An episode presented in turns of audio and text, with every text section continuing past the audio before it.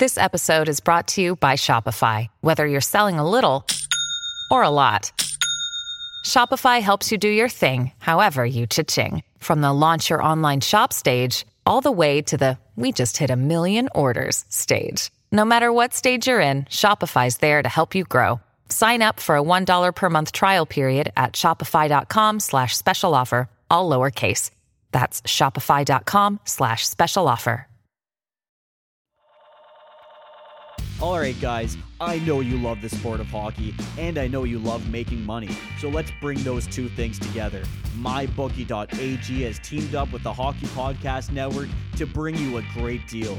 Use the promo code THPN, and MyBookie will match your initial deposit 50% all the way up to $1,000. So you deposit 500 you get 250 bucks to play with in free wagers. That's a can't lose situation, folks. Use the promo code THPN on mybookie.ag. MyBookie. You play, you win, you get paid.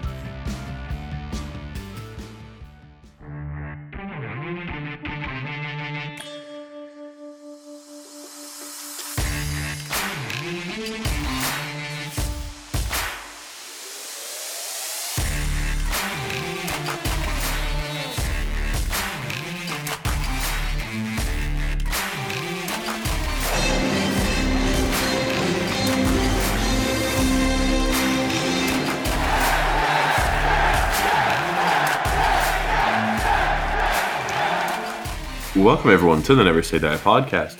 I'm your host, TJ, and with me, as always, is our NHL analyst and expert, the Grumpy Old Man. Guys, me. Uh, now, Grumpy Old Man, unfortunately, wrong on the prediction train here for this last week. Um, definitely figured, despite the red hot Vancouver Canucks visiting us at the Barclays Arena, um, I thought the Islanders were going to go ahead and pull off a victory because it was just an early game. I mean, you have a West Coast team traveling to the East Coast and playing a one o'clock in the afternoon game. I mean, their body time, it's like they're playing at 10 o'clock in the morning. So, you know, the preparation that goes into the game and uh, suiting up and everything like that, obviously, it's they're getting ready at a very, very early time, almost an extreme time for them, um, where the body's not necessarily acclimated to it. That being said, unfortunately, the Islanders, uh, they lost in overtime. They did they did salvage a point where, for the most part, I mean, they were dominated the entire second period. They didn't look terrible all game, but I mean, Vancouver Canucks they got that lead, that three to two lead, and they found a good way to go ahead and keep the puck in front of them, dump and chase, and they didn't get too fancy. Yeah, um, I didn't think the Islanders played poorly. Barry Trotz did, and he said he loved the performance. Uh, you know, we just didn't get to cash any opportunities. And uh, the thing we learned yesterday, and yeah, I, th- I thought we were going to win yesterday. I really did. I thought we were going to win yesterday uh, for the same reasons that you mentioned. Uh, but Vancouver has really turned their their program around in just a couple of years uh, by going the youth route, and it certainly uh, boded well for them yesterday. like I said, I don't think we played poorly yesterday. I thought we pretty much uh, dominated the action. Um, but at the end of the day, you know, skill wins out, and that's that's what happened yesterday. Yeah, I mean, I wouldn't necessarily say that skill won out in that particular scenario. I mean, I, I, just don't think we really posed a lot of a threat for the majority of the game. I mean, our shots were all coming from the outside on the periphery.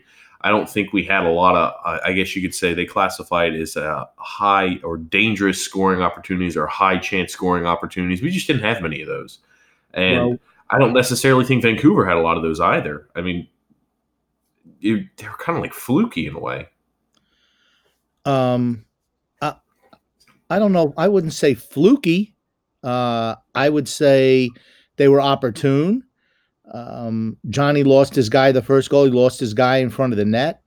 Uh, the guy comes off the bench um, and skates right down the center of the ice, and he pops in a rebound. Um, Quentin Hughes, the uh, Quinn Hughes, Quinn Hughes, uh, the winning goal was just a nice shot. I don't. I think uh, Greiss was a little bit offline, and then nice had shot. I mean, that was a, that was a wrist shot from the the circle, the top of the circle. I, am not sure it was a nice shot. That's definitely something Greiss wanted to have back. I mean, you even saw Butch say it was a weakie. well, he was offline. He was offline, and then the goal where uh, just a little deflection trickles through his Greiss's legs. I just, but here's the thing: you could tell they they're just they're they're a young a young talented team, uh, and the future's bright for them. Um, You're talking about Vancouver, correct? I'm talking about Vancouver. Yeah, we're not young, that's for certain. And you know, well, you know about how I think about the talented wise. Uh, I thought I just one thing I found really interesting was okay. I want to preface it this way: I hate when announcers start toeing the company line as opposed to just calling what they see. Yesterday, Butch said that he thought that was the best game that Matt Barzal played in the last month plus, last 30 days plus. And I'm like, if you think that's the best game he's played in the last 30 days, I don't know what you've been watching. And because to me, for the most part, he was absolutely invisible yesterday. Yeah, he was playing that checking role. It's not what he should be. That's I, am going to tell you, if Gretzky was on this team, you never would have heard of The Office, which is which is uh, for younger fans. That's where Gretzky used to stand behind the net and make plays because that wouldn't have been acceptable in this system. I mean, I'm well, like, I'm, I'm just frustrated.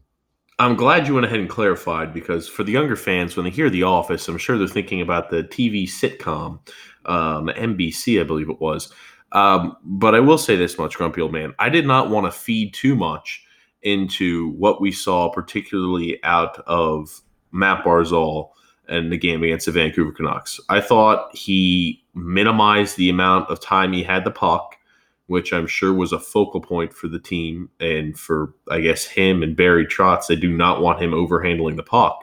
Trade him. And and now when it comes down to that, in my opinion, if you don't want him overhandling the puck, and I, and I will concede that occasionally he does overhandle the puck, and it does lead to ill opportune turnovers.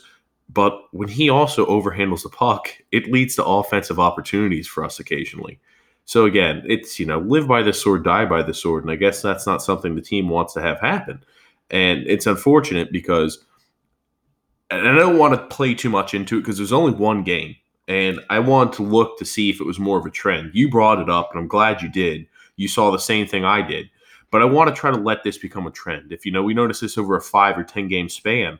Obviously, they're that you know that's that's the way they want him playing but that's not something i want to see out of matt barzal. I like to see him holding the puck. I like to see him being able to control offensive possession in the opposing zone.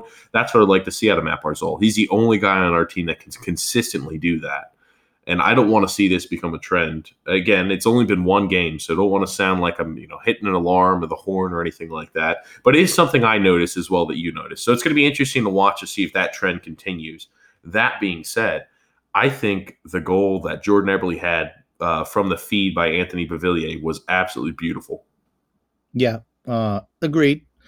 I want to correct you on one thing. When you said he's the only player on the team who can consistently uh, do that for the Islanders, he's the only player on the Islanders who can consistently do that. And you know what? If you don't like his style of play, trade him. Trade him get what you can for him because there's there'd be a lot of he he you get a lot for him. If you want to keep on shackling that kid and turning him into a into uh I don't know a Casey Cizikas or whatever whatever that what however they want everyone to play move on from him.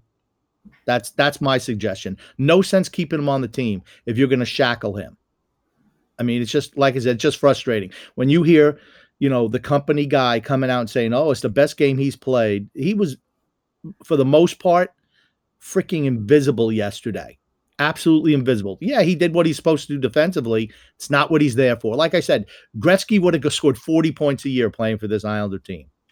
As a matter of fact, he wouldn't even have played because he never played any defense. He never would have played for the Barry Trotz. He would have been probably in the minors his whole career. I realize I'm being a little over the top, but here's the thing Gretzky didn't play any defense, not any. And so you're going to say that, well, you know what? He's not playing the team system. Okay.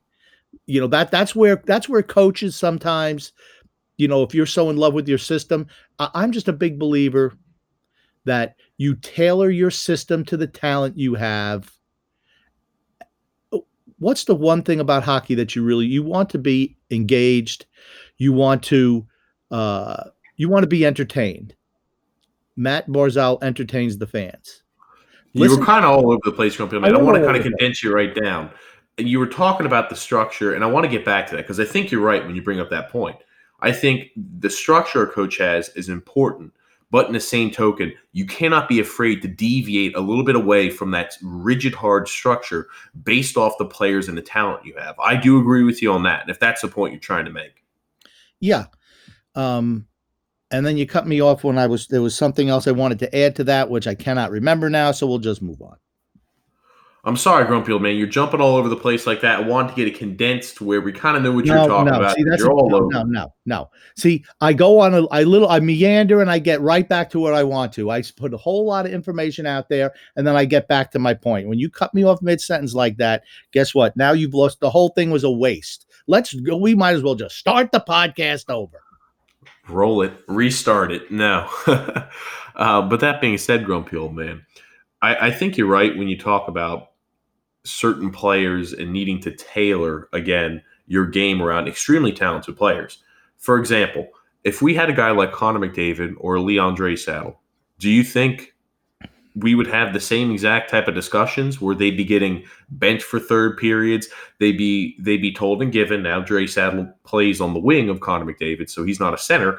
But do you think if we had Connor McDavid and he was more focused on offensive possession and scoring points, and again he was leading the team in scoring, he was the only bit of offensive jump and firepower we had on the entire team.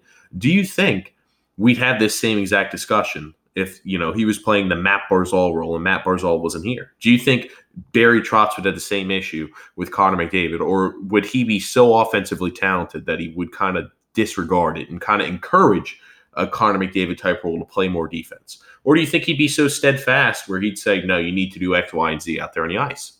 I think he would be more steadfast and he would want to change his game. I mean, we we see it. We see it every single night. When he it doesn't matter. he could have a five point game, a five goal game, and if he missed a defensive assignment, that's what you'd hear at the end of the game. I just like I said, he I and here's the thing. We have to play that way to a certain extent because we're just not a very talented team with individual players. We're just not. But that said, when you and I'm going to get back to my point now from earlier, when you go to a game and listen to the crowd. Listen to the crowd. Listen to the fans. When Matt Barzal touches that puck and he starts doing the things that he's capable of doing, listen to the crowd noise.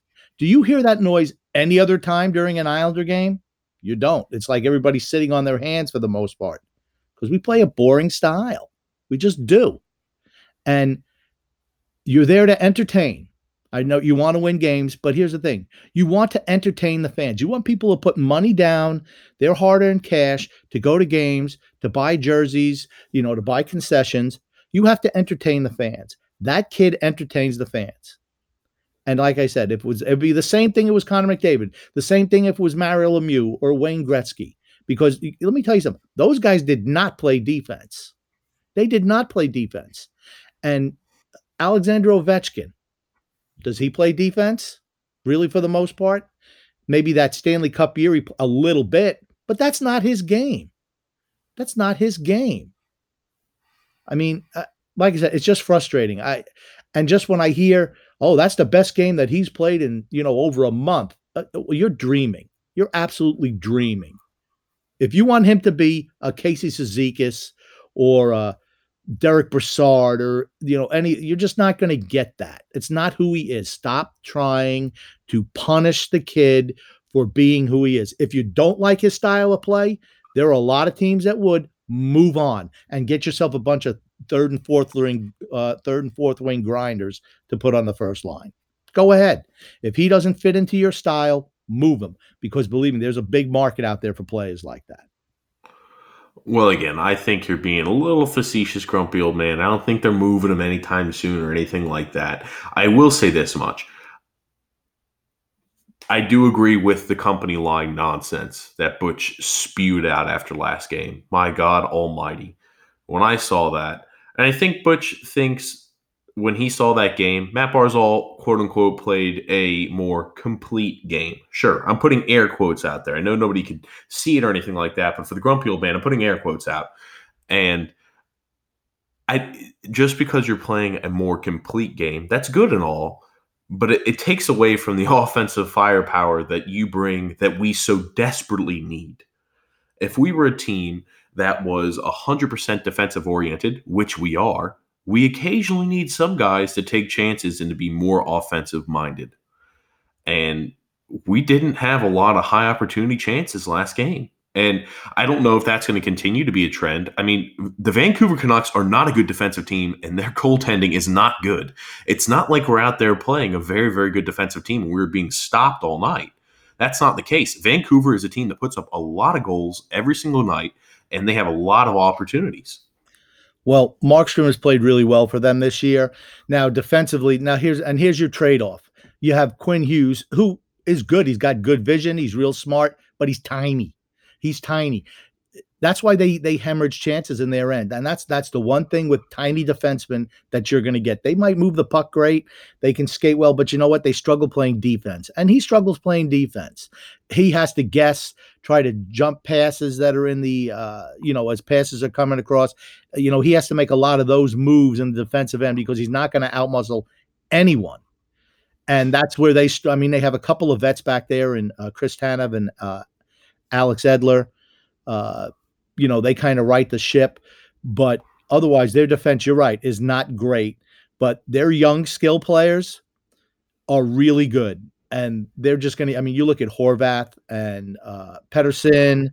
Brock Boeser, there's a whole Boeser. bunch of players. Yeah, you know what? That's what happens when you say, you know what, we're going to go and rebuild. We're going to get put young skill players up front, and put an exciting product out there.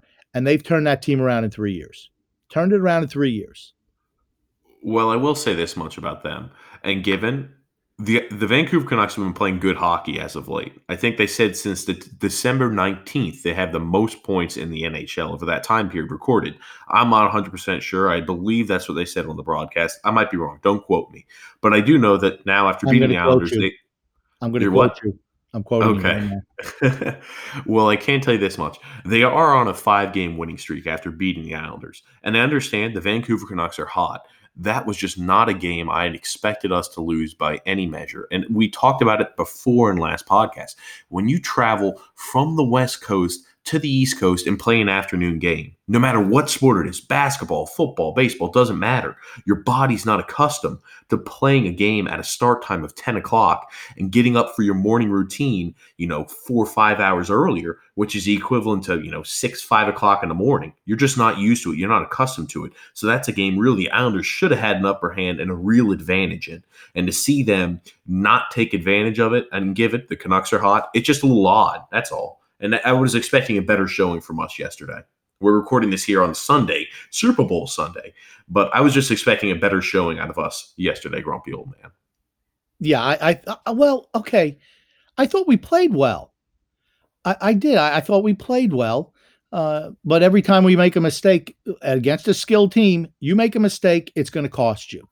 I mean, teams make mistakes like that against us all the time. We just can't capitalize because our players aren't skilled enough. Um, you know, I mean, like that overtime goal, we gave we gave the Hughes kid too much space. Greiss is a little bit offline. Game over, right? I mean, you know, the guy coming off the bench, we don't pick him up. Skates right down, right down the slot, chips it in. Johnny loses man in front of the net after a shot off the post. We get caught scrambling. He walks right around Johnny. I mean, uh, Noah Dobson had his guy tied up in front of the net. He walks right around, pops it in for a goal. And then the I consider it a weak goal. It was a slight deflection, just trickles through uh, Greiss. And but I mean, I don't think overall we played a poor game. I thought we played a good game. That's as that's as good as we can play. I mean, we carried the action yesterday. We you know we didn't have a whole lot of high quality scoring chances. I mean, we just don't do that. Uh, but I mean, we did put a lot of pucks on net. I mean, I don't think we played poorly. I just think that when a skilled team gets opportunities, they are able to cash in. And when we have those opportunities, we're not necessarily able to do that. Yeah, I, I, I, will say if you do have more skill, I think you're going to be able to convert more to those chances and opportunities going the other way. I 100% agree with you on that. And I will say a few things I noticed during yesterday's game also. Unfortunately, as hot as Thomas Greiss looked over the last two games before the NHL All Star break, he looked, uh, I would say, a little unfocused in yesterday's game, which is unfortunate because we we are really looking for a goalie we can ride and for him to be the hot hand. And we haven't had that in a while. I mean, Varlamov was coming off some very, very poor play. Thomas Greiss looked like he was maybe the answer to ride for a little bit. And unfortunately, he comes back with, again, not a good performance, I'm sure, in his standards. But I also say this, grumpy old man. I don't know how many times I can watch Johnny Boychuk just consistently be skated around as he looks like he's standing out there with cinder blocks attached to his ankles. I don't know. I mean, and the thing is, we look at the one goal that, that we gave up, which is a direct correlation to number one, him, I think, taking a cross checking penalty, which I'm going to get back to in a second. But he takes a cross checking penalty. Then, you know, the forward for Vancouver Canucks is just skating circles around him. He's not able to mark his man, keep up with him, and it leads directly to a goal. I mean, that's a direct correlation of Johnny not being able to skate and keep up with his guy. That's why he's got to continually take these cross checking penalties. He, he, I will say this much Johnny has not been penalized for cross checking as often as he cross checks. He cross checks, I want to say, at least once or twice a game. And I'm, I'm not sure how he gets away with it, but I'm talking about a good two hand cross check right to the small of the back. Where if I was a fan of another team, I'd be yelling at the TV screen about how Boychuk is cross checking our guys because he can't skate with the other the other forwards. So he's got to go ahead and be overly physical. And I think he cross checks the guys a lot and does not get called for it. So we're lucky for that. Yeah. Uh, okay. I mean, do we need to get back into the Johnny thing? I just, for me, he should be the seventh defenseman on this team at this stage of his career. Um, and you know, I love me some Johnny Boychuk, always have. Uh, the cross check, everyone cross checks, all defensemen cross check, especially the guys who are a little bit older, because that used to be part of the game. Now they're trying to get rid of that. They want more scoring. I mean, eh, you know, okay, you know, I see Noah Dobson with on his man out in front of the net, but he's just kind of manning up on him as opposed to trying to clear him out. And that's just the way the young defensemen are. They just don't want to really physically body guys out of there. Where sometimes a nice shot to the small of the back, it gets you away from your goalie. Um, I, I mean, I just, I just, I thought the refereeing yesterday, for the most part, was okay, uh, except for the Mar- Matt Barzal embellishing penalty. But I warned you. I warned you that was coming. I warned everyone on this podcast that was coming two, three months ago. You want you to start diving a little bit, you're going to get that rep. And yesterday he was clearly tripped, and they said he dove. I mean, uh, I mean, he was on one skate. The guy pokes his skate out, and he goes down. I don't know how that's embellishing, but the worst thing was the referee, who's only done seven NHL games, they made sure to bring that up numerous times uh, didn't blow the whistle right away. He called the tripping penalty, had his hand up. Barzal stick handles a while, and then all of a sudden he blows the whistle. I'm like, dude, what are you doing? If it's if you're calling embellishing, you know, 10 seconds earlier, why didn't you blow the whistle immediately when he had the puck? And uh, like I said, they were, and then they try to cover up. Oh, well, you know, he's a great, you know, he's just young and blah, blah, blah. Well, you know what? You can either do the job or you can't and he didn't do the job yesterday. Whatever his name, Tim something. I don't know. I don't know the referee's last name. And I don't think it's important for us to learn that type of stuff. But I will say that I, I did think it was kind of comical that he did get the embellishment penalty. I think Matt Barzal definitely embellishes. We've talked about it before on the podcast, and I'm happy you brought that up because I was going to bring it up if you didn't. But we've talked about it. When you embellish like that and you get the rep for being a guy who tries to sell calls you occasionally are going to get the embellishment calls against you, unless you're a certain group of people, unless you're a Crosby or you know a handful of the uber talented premier players in the league. You're going to get embellishment calls against you. That's just how the league is headed, and it's unfortunate because I don't think that was an embellishment call. It was it was odd how that one played out because you're right. He did stick handle the puck a little bit afterwards, and it was a good ten seconds afterwards until you know the ref just blew the whistle and sent them both off, which I was confused about. But needless to say, um, and he does embellish. Let's be honest. Matt Barzal, and I warned you about it, he does embellish. Now, I think the NHL should have a new award. It's called the Bill Barber Award for best divers. Uh, I think they should definitely have that part of their end of the season uh, because, I mean, let's add some fun to that. Uh, some, you know, the the award show. Let's have the Bill Barber Award, the uh, Bob Probert Award for Best Fighter. Let's do stuff like that because I'm going to tell you what the fans are really going to get into that. Yeah, the the Hart Trophy, yeah, that's cool. The Conn Smythe, yeah, that's cool. Selke, great.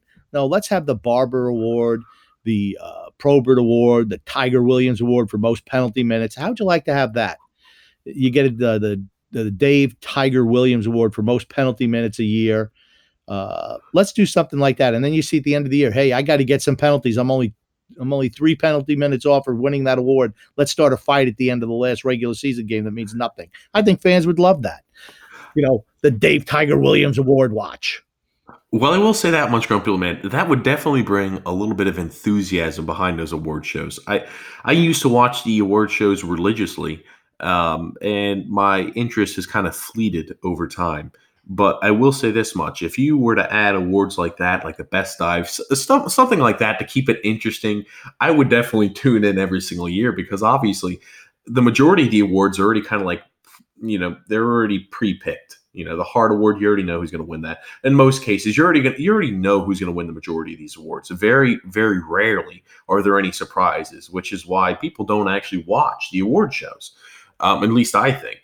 But if you were to add some awards like that, I think that definitely would uh, that definitely would go ahead and spike some interest, and it just gives something a little extra to talk about that is new and a little bit different that you know our game needs. I mean, the way sports are headed, you always need to be innovative and always thinking about how to keep fans enthralled and just how to keep your game interesting.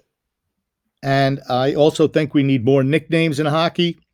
Uh, you know, I always hated the Philadelphia Flyers, but all their players had pretty cool nicknames uh, back in the 70s. Uh, Dave the Hammer Schultz, uh, Don the Stork uh, Saleski, um, Andre Moose DuPont, Battleship Bob Kelly. You know, those kind of nick that's kind of great. I mean, what are the do you hear any nicknames anymore? You know, Ovechkin, Ovi. I mean, really? I mean, you know, we need nicknames on players too. I, I think it was it's better that way. I was about to say, if I'm thinking about a guy with a nickname, and I guess this is one that's pretty widely used, is Bobrovsky has Bob, maybe, but I mean, like all of them are so bland; they're just like a different deviation of their name. So Bob I understand what you're Bob is not a nickname. Bob is not a nickname. No. How about Tim Doctor Hook McCracken from Slapshot? How about Ogie Oglethorpe? How about that? You know, those are the type. Go back. You know what? Everyone on this podcast, as a homework assignment, y'all, if you have, uh, here's the thing: I'm going to assume most people who listen to this podcast have seen the movie Slapshot. But if you haven't, you must watch it. And even if you have watched it, you need to watch it again because that's when old time hockey. That's that's what people need to watch. That's when hockey was great. I mean, they want to turn the league into figure skaters right now. No, not me. I mean, I'm going to bring it up. Last night, there was the Battle of Alberta, episode four for this year, yes. Edmonton against Calgary. And there were 122 minutes. I think it was 122 or 102 minutes of penalty minutes. A lot of penalty minutes for uh, NHL game circa 2020. I'll just say that. You had a goalie fight. Uh, I think there were three other fights and just physical play all over the ice. It was a fantastic game to watch. And here's what you notice every time. And I love all these. Oh, we want to get rid of fighting in hockey. Let's get rid of fighting in hockey. Oh, it's so brutal. No one wants to see hockey fights. Let me tell you something. When you saw Mike Smith come out of the net to go to center ice and throw his stick, the whole arena was up on their feet. All the guys on the bench are banging their sticks. Everyone wanted to see that fight. Every time you see a hockey fight, the crowd is into it. Everyone stands up to watch. You want to know why? Because we like seeing people trying to beat the hell out of one another. It was fantastic. That was a throwback game. And they did uh, Hockey Night in Canada late night. They brought in Jim Peplinski, Louie DeBrusk, uh, Martin Gelinas. They were all there and they were talking about the battle, the legendary battles of Alberta. And you know, they showed clips from the olden days when that's all they used to do was fight. It was fantastic. Here's what people forget about the old Edmonton Oilers. Everyone thinks, oh, Gretzky, Messier, Jari Kurri you know, they scored a whole lot of goals, which they did, but they were tough. They were tough. They were not afraid to mix it up. The teams back then, you had to be able to fight and play. The Islanders back in the day, the Boston Bruins, you had to be able to fight. I mean, you think about the Islanders, right? When uh, back there, it wasn't that just the Islanders could play any style; they could match you physically as well. Clark Gillies, Bobby Nystrom, Garry Howatt, guys like that, not afraid to throw the hands. Dave Langevin. I mean, you look at the Bruins of the old days. Terry O'Reilly, he wasn't a great fighter, but he had guts. Uh, you know, guys like that. Milbury could throw the could throw the mitts back in the. Old days. He could throw the shoes too. Yeah, well, you know what? That, I I mean, it was great going into the stands and beating up fans with their own shoes. What's better than that? You still you still talk about it, you know, almost whatever, 45 years later, 50 years later. Because that's the stuff that people remember. Is somebody going to remember some two to one victory where, you know, okay, nobody did anything and we scored a late goal? No. They're going to remember stuff like that. I mean, that's hockey was great back then. I'm not saying it's not good now, but man, hockey was great back then when it was a so-called niche sport. Well, I will say this.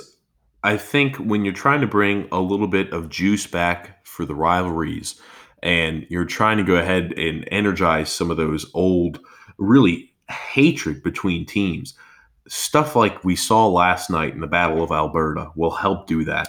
And again, I, I, have no issue with fighting in hockey. I think it serves an important role in the sport.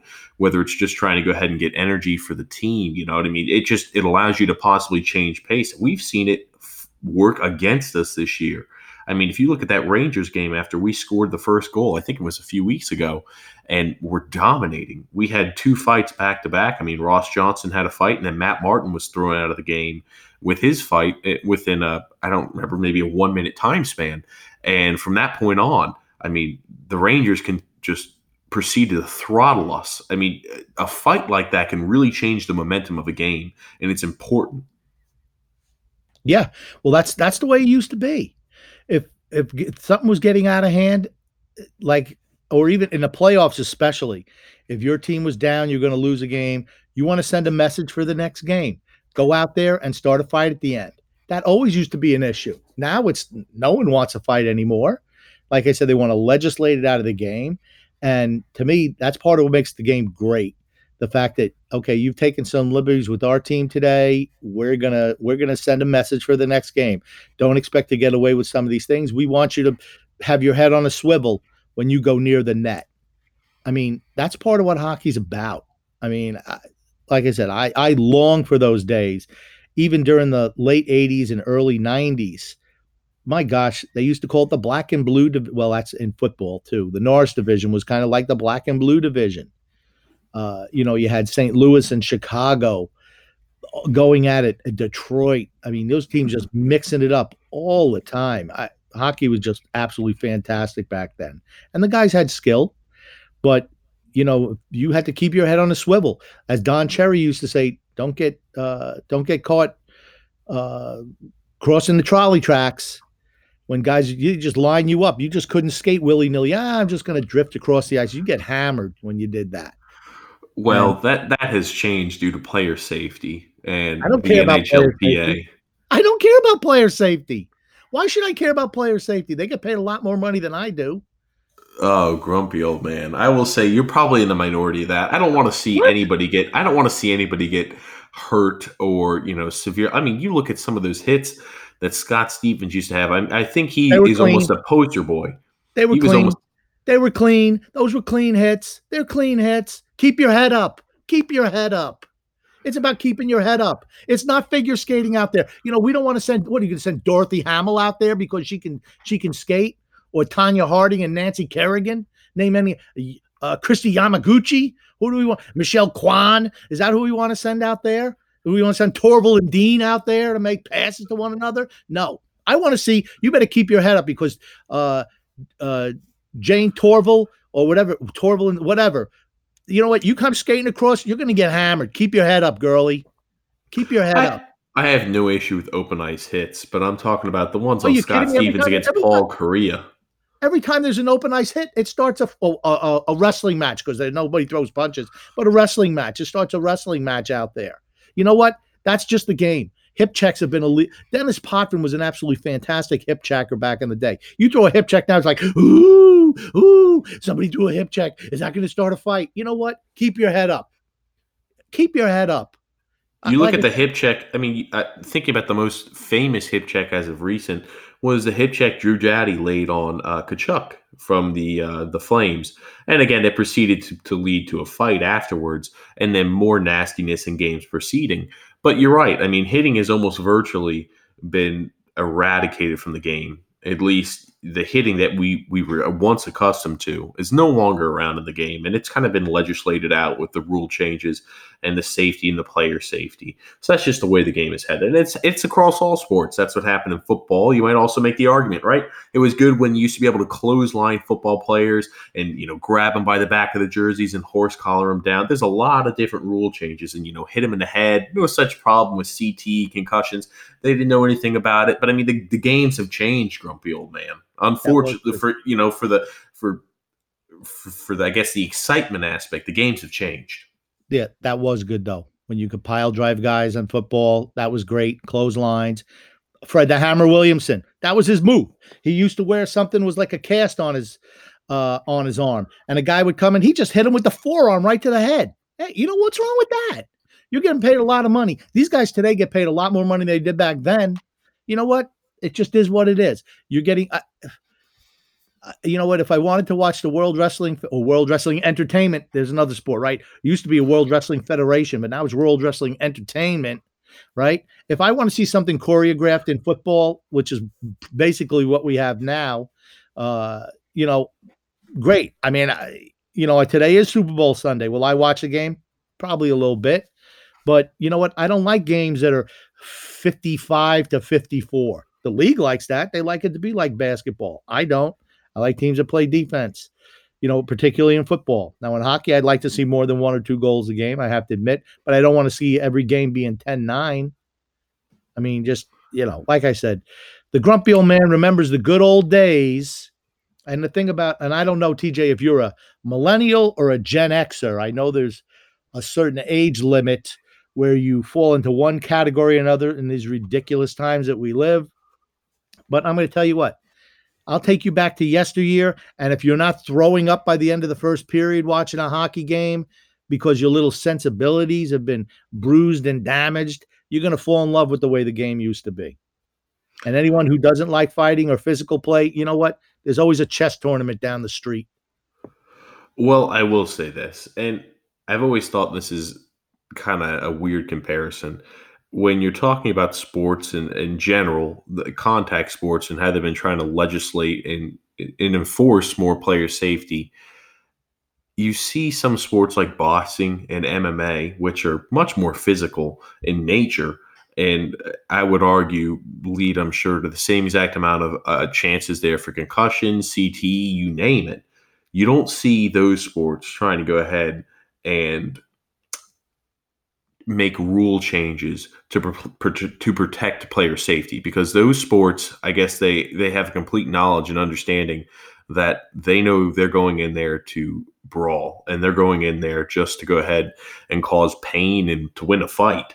And it's unfortunate that we see such a difference there in in just the fighting aspect of certain sports, but in other sports, again, we have to go ahead and you know NFL um, NHL, we have to go ahead and try to minimize the impact we have on heads, chest, shoulders, you name it, you know, hits to knees to quarterbacks, stuff like that. Again, there's been a lot of different rule changes where if you look at some sports now, and I almost argue that the reason why MMA and boxing is still alive and thriving is because sports like NFL and NHL and other contact sports are starting to wean that out of their game and while the while boxing and the MMA are embracing that, and you see those personalities like Conor McGregor and Khabib, you're seeing that continue to allow the sport to rise. It's just interesting to see those difference differences in those sports, and it'll be interesting to kind of kind of track that uh, over time.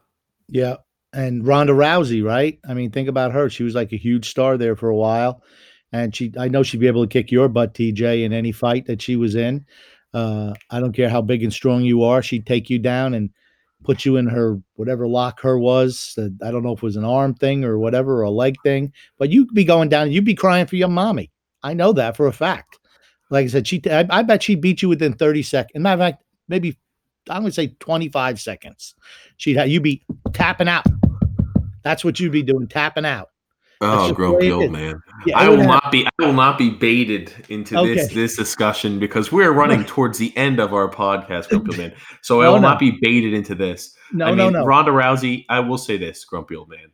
Again, uh, does she have experience? I'm sure. And grumpy old man, if I talked about this off air before, yes, which is have. why he brings this up in such a um, in such a specific manner. So that's why he's bringing this up. But I will say this: uh, Ronda Rousey, number one, is 130 pounds at five foot seven. Now, grumpy old man, I have not weighed under oof, 250 pounds, and given uh, you know a larger individual. I'm not uh, slovenly, or yeah, I would say uh, I'm definitely not in shape for anything like that. But yeah, sure, with a little bit of training, I, am not even getting into this grumpy old man. It sounds but like that being said, it. that being like said, into it. That being said, I just wanted to talk about the differences of those sports. Some sports are embracing the physicality that make the sports so loved, and they, you know, they're kind of putting to the wayside the CTE, the concussions doesn't matter because they understand that everybody knows that and acknowledges that that is a chance and a possibility. So the sports like MMA and boxing, I believe, are continuing to thrive while we see the physicality being taken out of the NHL and, and football in general. And we're going to see that the rise will continue for the sports that continue to embrace that physicality, that brute ish almost type of style of play that's being eradicated at almost all sports. Yeah, well, I think you maybe you don't want to talk you want to talk about that, but I think the people listen to podcast want to hear about your challenge to Ronda Rousey. How you've always said that you could actually destroy her. There's no way she could ever beat me. Absolutely no way she could ever beat me. I know that's what you say, but I'm going to tell you what she would destroy you. I mean, like I said, I just hope your mommy wouldn't be in the crowd when Ronda Rousey destroyed you, and I, and probably all your friends would be laughing at ringside. It would be terrible. It would be terrible and she would take five foot seven. How what she weigh? You say 140? 130 pounds. Uh, okay, I think if she weighed 120, she could still beat you handily. She would. She she's like a she would be like a little trained. You know, like a she's quick out there. She gets you in that little leg lock or whatever she gets you in, and that's it. You're done. She might even knock you out with one of those punches. I don't know, but I think it would be a good battle. I would. I I I'd pay to see that. TJ. Well, Grumpy man, that is that is a topic of discussion for a whole different podcast. Oh. But that being said, I did want to talk about Bridgeport here quickly because um, we did talk about them over, I guess, the NHL All Star break and uh, the issues they've been having, not being able to win, not being able to score. Um, kind of a little bit more of the same, the status quo. They've played two games since our the last time we talked about them. One was a uh, pretty ugly loss in regulation, four to one, and then actually we won in shootout last night, Bridgeport. So woohoo, I guess you could say. But uh, Josh Ho-Sang scored his first goal. Oliver Wahlstrom added a goal, and Simon Holmstrom had the, uh, I believe, the shootout winner. So I guess that's kind of nice news all around. Holmstrom scored the winner. And, well, he scored the shootout winner. Did the puck slide off his stick and just trick the goalie when he went to take a shot and it trickled behind him? That's what I'd want to know. I can't Josh say. Bailey light. Josh Bailey 2.0, how he's performing. Well, I can't say I didn't watch it. I did see all the updates there on social media and on Twitter, so I wanted to relay that to you and everybody else. Thank but Grump Man, is there anything else you wanted to add into this podcast before we kind of wrap things up on Super Bowl Sunday? Well, I do want to give. Uh, do we have games coming up for uh, next Thursday's podcast? I'm sure we do. Yes, so we, we do. Want to, we want to do that. We want to go through our predictions, and I also want to do prediction for Super Bowl Sunday. Who uh, someone a former uh, football player yourself? What do you think is going to happen? Uh, I do, and if any. Uh, okay, I know this is a silly question. Has any if anyone's ever watched a game with TJ, you know, I understand he was an offensive lineman, but when all you watch is offensive line play, it kind of takes away from the fun enjoyment of watching the game. You know, I don't want to break down. Oh, look, look at that chop block. He should have disengaged and hit. All right, I don't care about that. What about the guy who just scored a touchdown? You know, TJ's not interested in that. He's like, oh, that's a holding. That's a holding penalty. I'm like, please, let's just try to enjoy watching the game. Uh, so please, TJ, what is your prediction for Super Bowl 50? For the Chiefs and the 49ers? Well, I predict the San Francisco 49ers are going to run away, one run away with that game. Oh. I don't think I don't yeah, and I know it's probably not a popular opinion. I don't think the Chiefs have two legs to stand on when they're playing this game, and for a few reasons. Number one, I think Andy Reid is not a sufficient big time coach. If you look at his career and his history, he's never been able to win the big game. He always gets to the pinnacle and just falls short. You see that every single time he ever goes ahead and coaches a big time game. Just how it is. Usually he'll actually get stopped in the AFC championship game or the NFC championship game, whether you're looking at the time with the Chiefs or the time with the Eagles, doesn't matter. Usually he stops before the Super Bowl, but when he does get to the Super Bowl, he still manages to fail. That being said, the 49ers are an extremely physical, run centric team. So, what they're going to do is they're just going to go ahead and continue to run the ball, keep Patrick Mahomes off the field. They've got a very good defense. Go ahead and stop the guy once, and then you just continue to pound the ball all game. And the thing is, when you manage a clock like that, I think we might be in for a very, very short Super Bowl. Given it might turn into one of those shootout fests, which Patrick Mahomes and the Chiefs have done all season long, where they're able to score 40 plus points. But then in the same token, I guarantee you that the 49ers are going to match it right back. I look at it like this I think the 49ers are going to win the game. I think it's going to be in a larger margin than what we expect. And if not, I, I think it would be a shootout, and I still put the 49ers ahead. I, I, I think Jimmy Garoppolo is – a he sucks. Oh wow, Grumpy man. He sucks. Well, I think Jimmy. I think Jimmy Garoppolo. I think Jimmy Garoppolo can get the job done when need be. If you look at his stats, occasionally when they rely upon him heavily, he can get the job done. And other times when the run game is strong, he doesn't have to throw more than six passes in a game. That San Francisco 49ers defense is good.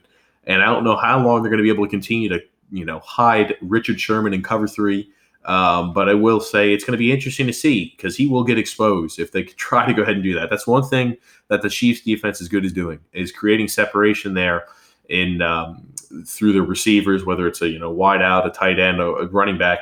They're able to really create some separation, and Mahomes is going to be making a lot of throws possibly to open receivers. So it's going to be interesting to see how the cover three hangs up there against the uh, the electric Chiefs. But I, I think I'm going to go with the 49ers.